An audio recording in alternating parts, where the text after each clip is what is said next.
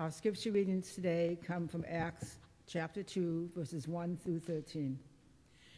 When the day of Pentecost arrived, they were all together in one place, and suddenly there came from heaven a sound like a mighty rushing wind, and it filled the entire house where they were sitting.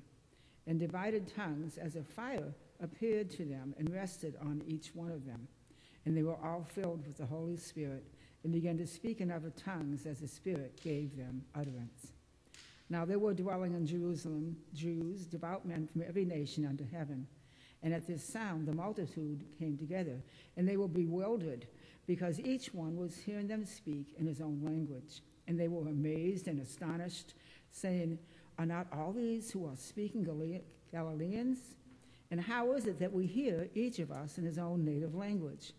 Parthians, Medes, Elamites, the residents of Mesopotamia, Judea, Cappadocia, Pontus, Asia, Phrygia, Pamphylia, Egypt, and the parts of Libya belonging to Cyrene, and visitors from Rome, both Jews and proselytes, Cretans and Arabians. We hear them telling in our own tongues the mighty works of God.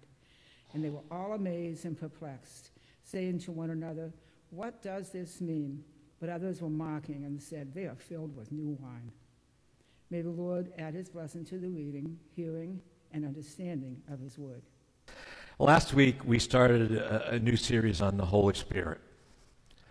And it came about because I, I, did a study with the men this fall on the Holy Spirit and realizing I, I, think this is where we need to go. And if you weren't here last week, I, I based the sermon series title on a book by Francis Chan, a pastor and author who wrote the book the forgotten God. You know, in some streams of Christianity, the Holy Spirit is talked about all the time, but in most churches that I've been a part of, the Holy Spirit is very rarely talked about.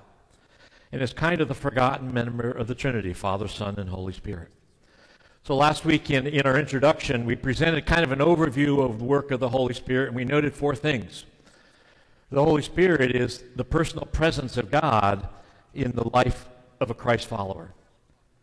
The Holy Spirit is the power of God in the life of a Christ follower. The Holy Spirit teaches the truth about God in the life of a Christ follower.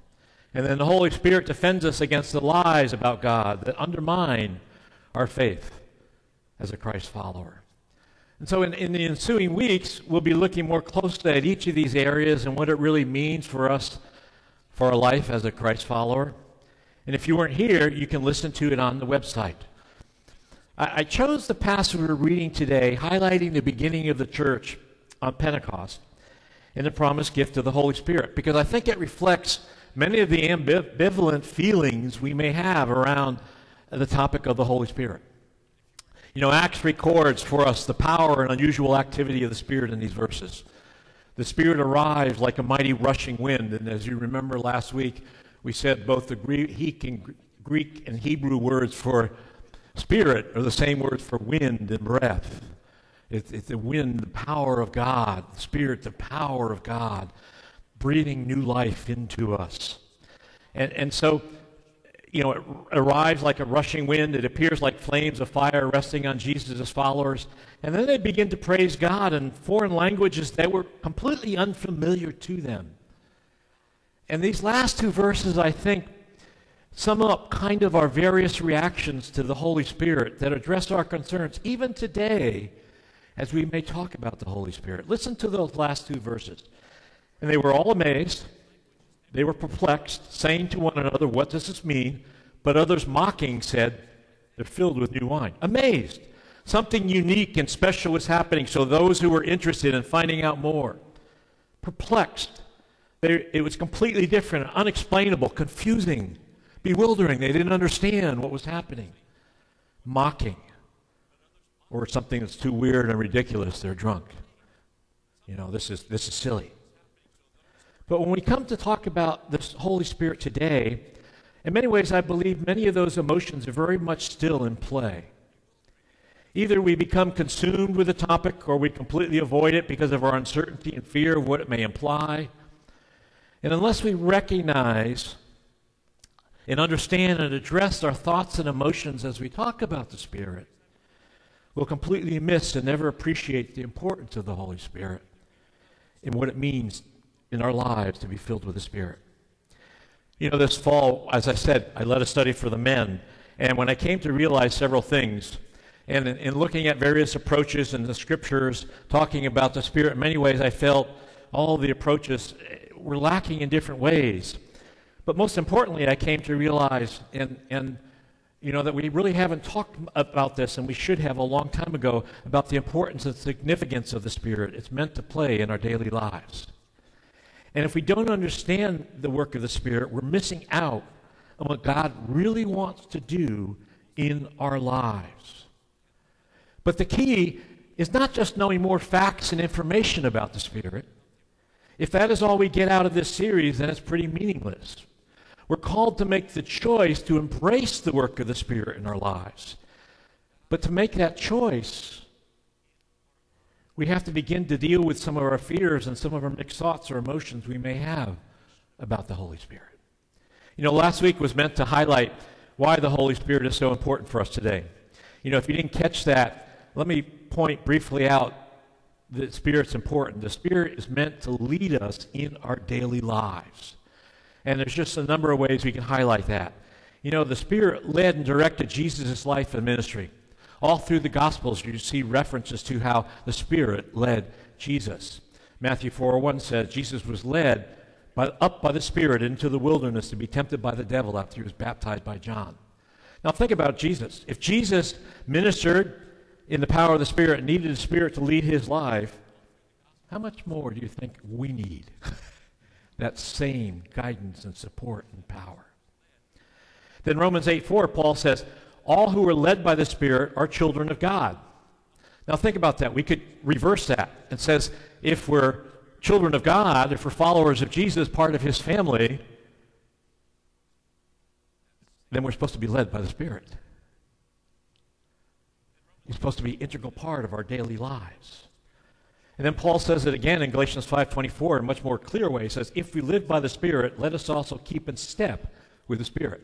Now, the best analogy I can have for that, I spent three years in the Army, and when you see troops march, you know, you, they have this cadence, count, cadence, delay, cadence, left, right, left, you know, all those troops moving step by step. What Paul is saying is we're supposed to be living our lives that same way, in step with the Spirit in everything we do. You know, if, if eh, you know, I, when I was in the Army, if somebody goose up the step in the middle of that formation, it becomes chaos very quickly.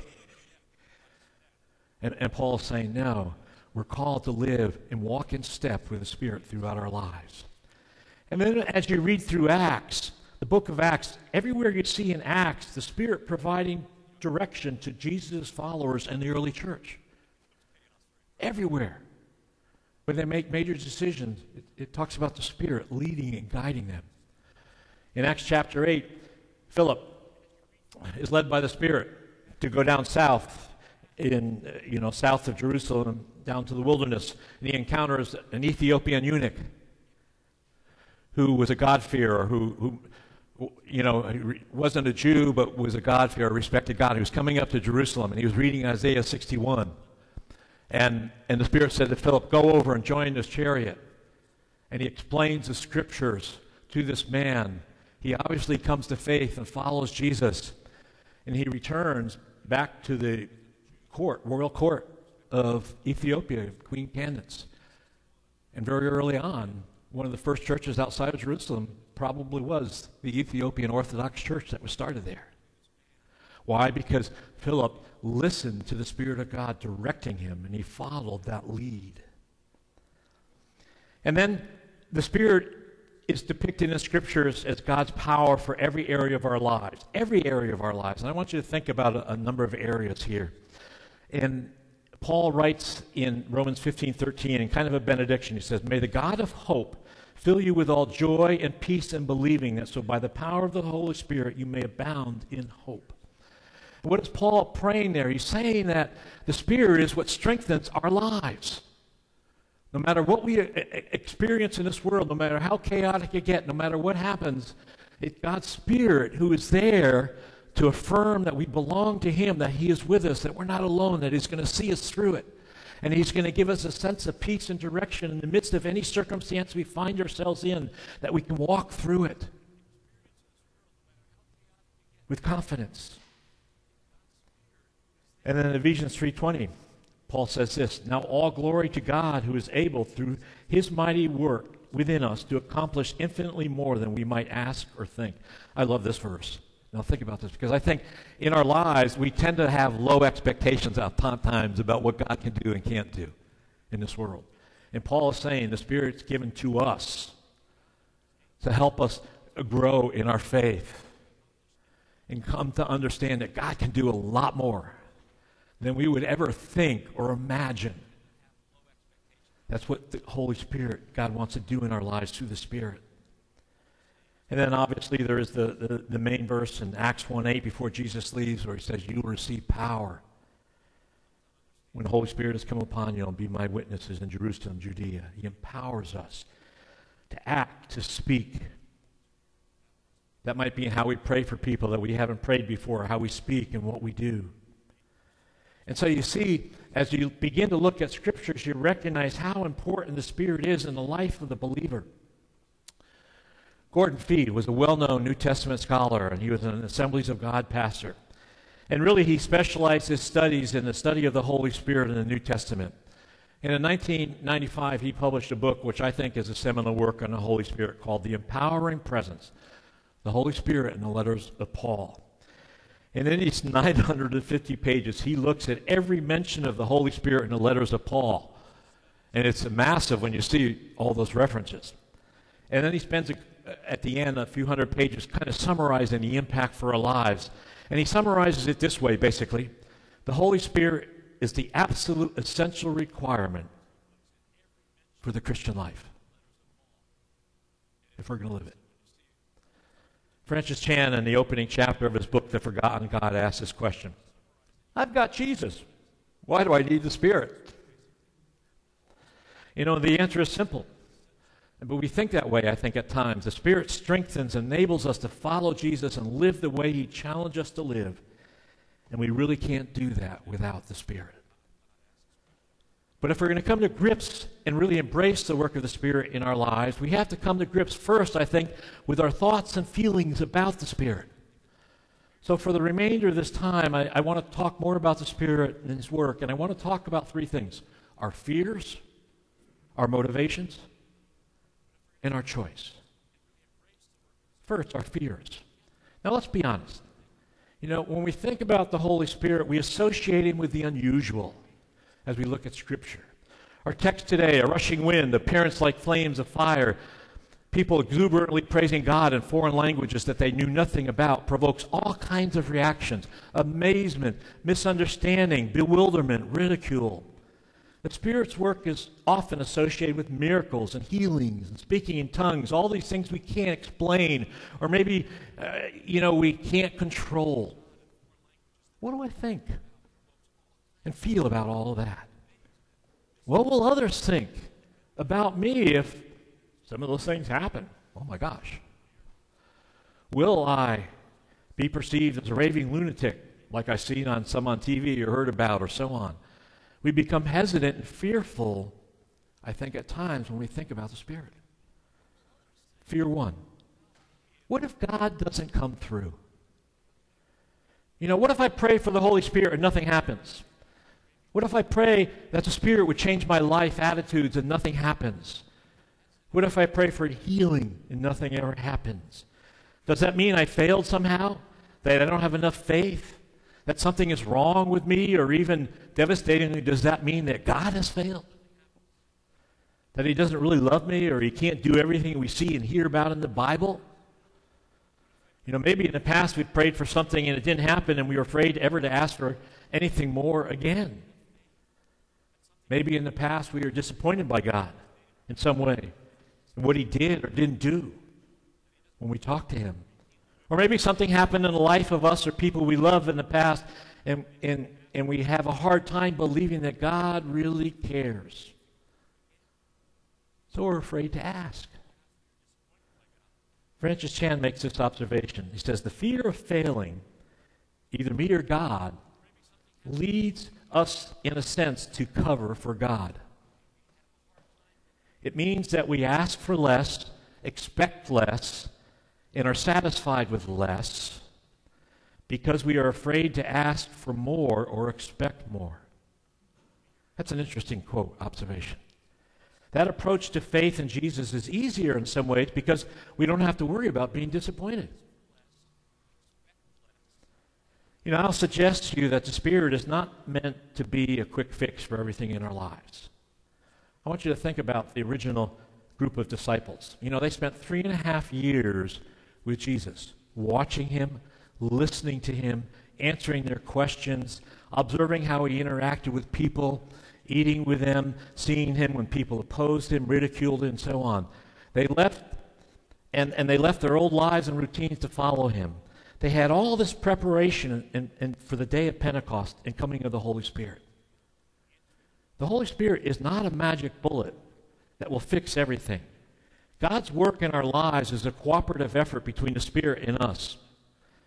Just as they had to make that investment in following Jesus and hearing and understanding who He is, we have to make an investment in time and energy to get to know God and to serve Him, to know what He expects of us, to know what His commands are, what He really promises as we seek to follow Him. There's a big difference between believing what God has actually promised and praying for things that I want to be true. For example, you know, we talk about healing. God never promises to heal everybody. Jesus didn't heal everybody he saw. So when someone we know who is sick or whose life is falling apart and we pray for God to do something and he doesn't, it doesn't mean that God failed. It probably means that we haven't taken time to understand what God really promises, to seek his will and, and what he wants to do in his circumstance and how he works by his spirit. We have to uh, do some thinking here.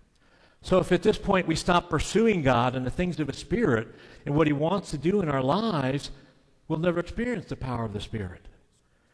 You know, I grew up in a church that taught that the miraculous works of the Spirit, healing, prophecy, miracles, tongues, ceased when the Bible came together.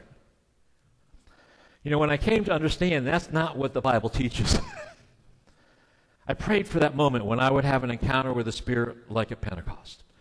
Over the years, many, many different people prayed for me and laid hands on me, but it never happened. Finally, at some point later, much later in my life, I wish it had been much earlier, I came to the point and realized, okay, God, whatever you want is fine with me. If it never happens, that's okay. And guess what? That's when I had an encounter with the Spirit of God. The work of the Spirit is not about what we want, but it's about what God wants and promises. You know, God wants to bless our lives with His Spirit. We don't have to beg Him, but we do have to pursue Him and seek to know Him. He's not a reluctant God. He wants to bless our lives. In Luke 11, Jesus was talking to disciples about how to pray, and he gives the Lucan version of the Holy Spirit, of, of the Lord's Prayer. And, and at the end of that, he says this If you then, who are evil, know how to give good gifts to your children, how much more will the Heavenly Father give the Holy Spirit to those who ask Him? What he's saying is, God wants to bless our lives. Are we willing to pursue him and know him and seek that? Fear two. I'm not sure I'd want this to be filled with the Spirit. this is kind of the opposite of the fear that, that God may not show up. This is the fear that He will show up. You know, I'm pretty comfortable in my life. If God shows us shows up, he may ask me to do something or go somewhere that I don't want to do and it'll make me uncomfortable. Ever thought that? Maybe we don't really want to surrender control of our life. If I surrender my will to God and let the Spirit lead me, I will no longer be in control, and I don't want that. I want to run and control my own life. You know, if you read scriptures regularly, you realize that if you're led by the Spirit, your life will be different. He will lead you to think differently, to act differently, to go somewhere, do something you would never have done. That's true for every character in Scripture, in both the Old and New Testaments. Some of it's pleasant and very rewarding, some of it will be difficult and challenging, but it will never be boring.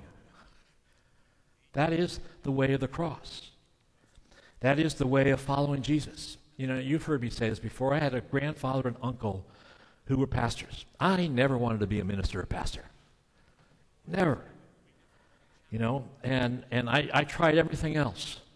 But what did God do? He led me to different places and different situations over a period of time, changed my whole perspective until I came to the place where that's the only thing I ever really wanted to do. He didn't force me into it. He led me where he wanted me to go. You know, and there have been some incredibly difficult times. There have been some very rich and rewarding times, but I guarantee you this it's never been boring. And I'm convinced that if I hadn't done anything else in my life, my life would have been boring in comparison. Looking back, I'd do it all over again. Now, knowing that, I wish I knew about God and myself what I do now. I'd do some things differently. but it has been so good. I've learned much, and Sue Ellen and I have been blessed in so many ways. Now, that doesn't mean any of you are going to become pastors or missionaries. But if you want to experience the filling and power of the Spirit, I guarantee your life will change. So if you want to be filled with the Spirit, you first have to ask yourself if you genuinely want to do God's will. If you really want to do God's will, there's no point, if you don't want to do God's will, there's no point in asking the Spirit to fill and lead your life. That's the key question. Do I want to do God's will? And you know, every week we say the Lord's Prayer. And what do we say in that? Your kingdom come, your will be done in heaven and earth. And what we're saying, let your will be done in our life. We pray that every week. So if we really want to do God's will, it makes sense then for us to ask the Spirit to lead us in our lives. Fear three, the last one. What will others think of me? You know, we're all concerned about appearances and what others think at some point in time. And this can happen in many different ways. You know, maybe you grew up with a group of friends or a group of friends from college or work who like to go out and party, drinking a lot. Maybe at some point in your life you realize that you need to make changes in your life. As a follower of Jesus, you don't want to drink to excess, so maybe you only take one drink or you stop drinking, what happens? Relationships begin to change. People can you drift away because of a life choice you make. Or maybe you hang out with people who carry a certain prejudice, whether it's racial, political, or whatever, and you begin to voice certain cautions. Things can change quickly. Relationships can change quickly. There can be a cost at times. Or maybe you don't want to be seen as some religious fanatics, so you back off from talking about Jesus in certain situations. And, and oftentimes, you know, and, and, and when you think about it, though, oftentimes religious fanatics are, are really have nothing to do about following Jesus. They're just being obnoxious and judgmental. And that has nothing to do with following Jesus. You know, if you're filled with the Spirit, you're not going to be obnoxious and judgmental. you know, when I was in college, one of the students in our class came from California. He didn't grow up in the church, but he came to faith in really in the charismatic Jesus movement, and his life was radically changed. So he was often heard on campus saying, Praise God, thank you, Jesus. Now, this was a Christian college, and many students grew up in the church complained about him and how he expressed his faith. They complained. They were put off by it. It was too fanatical. Or maybe they were just embarrassed by it because they didn't feel the same way and it made them feel guilty or inadequate. You know, when Sue and I planned on getting married, there were some who thought it was wrong for us to get married because I knew I was heading for ministry and she'd been divorced, and I think there were a few other reasons involved in that I won't go into. There will always be somebody who will be critical how the Spirit leads you in your life or make changes in what you say, think, or do. It might be Christians, it might be people out in the world. There's always be somebody who will be critical. If we're going to ask God to fill us with the Spirit, as I said, you know, we again have to decide where our loyalties lie. Your kingdom come, your will be done on earth as it is in heaven. What are we really committed to as followers to Jesus? What are we comfortable with? What our friends are comfortable with? What our culture finds acceptable? Or what is God's will? We always have to ask that question. Now, those are some of our fears. And that will hold us back to following the Spirit lead in our life. Now, let's talk about our motivations. And I, I sat and struggled with this question of motivations because uh, I think there are a lot of negative motivations, but I didn't want to pronounce it in the negative. I wanted to explain it in the positive. And I think there are two positive motivations for us as we pray for the filling of the Holy Spirit. You know, we will want to see God work in us to change our lives and work us through to touch other people's lives. In discussing our fears, you know, how do we pray? What is our motivation to be when we pray? Motivation one Do I seek to bring glory to God and Jesus? Do I seek to bring glory to God and Jesus? You know, Jesus set the example for us by his own life. You know, in his final prayer with his disciples and before his arrest and betrayal in John 17 in his high priestly prayer, he prayed to his Father in heaven, saying this I glorified you on earth, having finished the work that you gave me to do. Jesus came not to draw attention to himself, but point people to God, to his Father in heaven.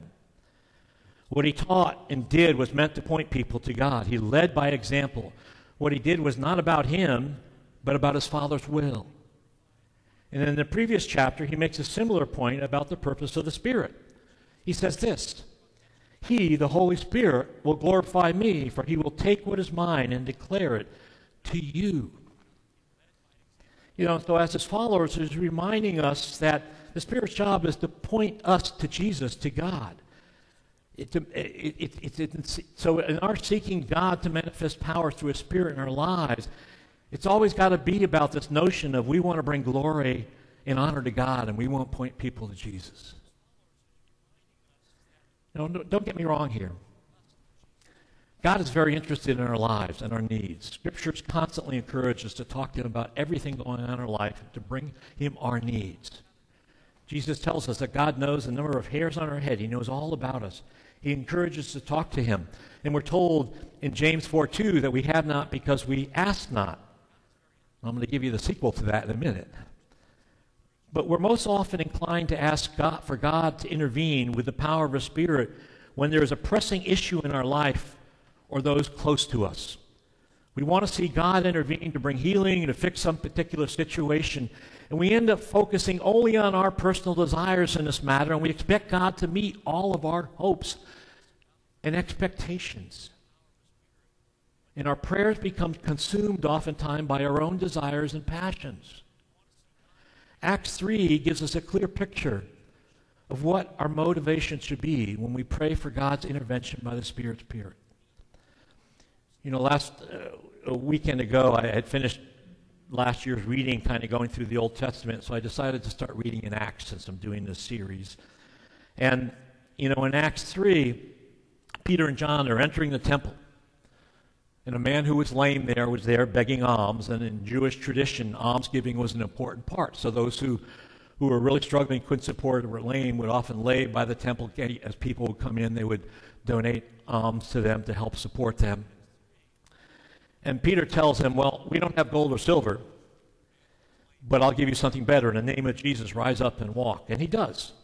And the crowds are so in awe that they surround Peter and John, hoping to find some of their power would rub off on them. And what does Peter immediately do? Peter immediately tells them, This is not about them. Rather, it's all about Jesus. They immediately point people to Jesus, giving glory to Jesus. James warns us about wrong motivations in a very clear way. That sequel to 4 2, where he says, We don't have because we ask. In 4 3, James goes on to say, And even when you ask, you don't get it because your motives are all wrong. You only want what will give you pleasure. In other words, we request for the Spirit's power to be made manifest at times can be selfish, and you don't really care about God or what His will at all is all. You want God to do what we want Him to do. And this simply points out that when we ask for God, the Spirit's intervention and power to be manifest, there are two caveats that really should be behind our questions. First, we desire that God and Jesus would be glorified in whatever He does, that people would be pointed to Jesus, whether that is person you're praying for or the people around them. Second, from the very beginning that He came to earth to die on the cross, Jesus, He talked about, think about Jesus, He talked about it many times during His ministry. You know, when the man came, he, he talked repeatedly that he was going to die and go to the cross during the last part of his ministry. But when it came to that moment in the Garden of Gethsemane when he was betrayed, he didn't want to go to the cross. And so he prayed to God not to let it happen. He said, Not my will, but your will be done. We see Jesus in all his humanity asking for his hope and expectation and promise. But he says, No, not my will, but your will be done. In essence, he's saying, Let you be glorified, God. Let you be honored, because I'm here to serve you. Behind all our praying should be the commitment to pursuing God's will. That's when our requests for the Spirit's power will be most effective. Now, what other motivations can there be? Well, that you could say pretty well sums up everything, but Scripture points out, I think, one other motivation. And I believe it's related to what we just said. Sometimes people ask for the Spirit's power for reasons of pride, to draw attention to themselves, or to demonstrate what a special and powerful Christian they are. You know, in the 70s and 80s, when there was a renewed emphasis on the Spirit and God's work and Spirit's work and power, you know, people who spoke in tongues thought that they were more spiritually mature, that God had blessed them in a special way. And that's pride. Those who spoke in tongues thought they were first class Christians, and those who didn't were second class Christians. Well, 1 Corinthians 12, 13, and 14 is all about the same thing. same thing happened in the early church that happened here. You know? And, and so Francis Chan in his book would call that kind of whole atmosphere miracle hunting. You know, we go speaking, we go seeking the power of God for the sake of the power itself and not to honor God in response. Paul suggests a second motivation to see the power of the Spirit. Motivation two. Am I seeking to enhance the ministry of the church? So, Paul, in those chapters, teaches that when we seek all the gifts of the Spirit, and especially the miraculous gifts, which we talk, we'll talk about another time, we do it for the good of the church in its ministry. Paul says in 1 Corinthians 12, to each is given the manifestation of the Spirit for the common good. What's the common good? It's the ministry of the church. It's seeking the power of the Spirit to enhance the ministry of God's people, the church, to strengthen God's people, and to draw others to Jesus. And then he again makes it very clear in 1 Corinthians 14 12. So, with yourselves, since you're eager for the manifestation of the Spirit, strive to excel in building up the church. You know, I, I, in this day and age, I've heard friends, I've heard so many people say, I love Jesus, but I don't need a church. If that's your position, don't bother asking for the filling of the Spirit. because if, if you want the Spirit and God to work through you, you have to be committed to the church because that's how God works. And that, those are sad. That's a sad statement. It's one of the saddest statements I hear from, from believers. You know, we've talked about our fears, which may keep us from seeking the power of the Spirit in our lives. We've talked about what our motivation should be. Finally, we need one last thing our choice. And this is really a simple one God never forces himself on anyone. It's always our choice to seek the Spirit's leading and power. God absolutely respects us as people. He never forces himself on us, anyone who doesn't want to pursue his will. You know, as followers of Jesus, God always wants the best for our lives. He wants us to experience the full measure of his love and power.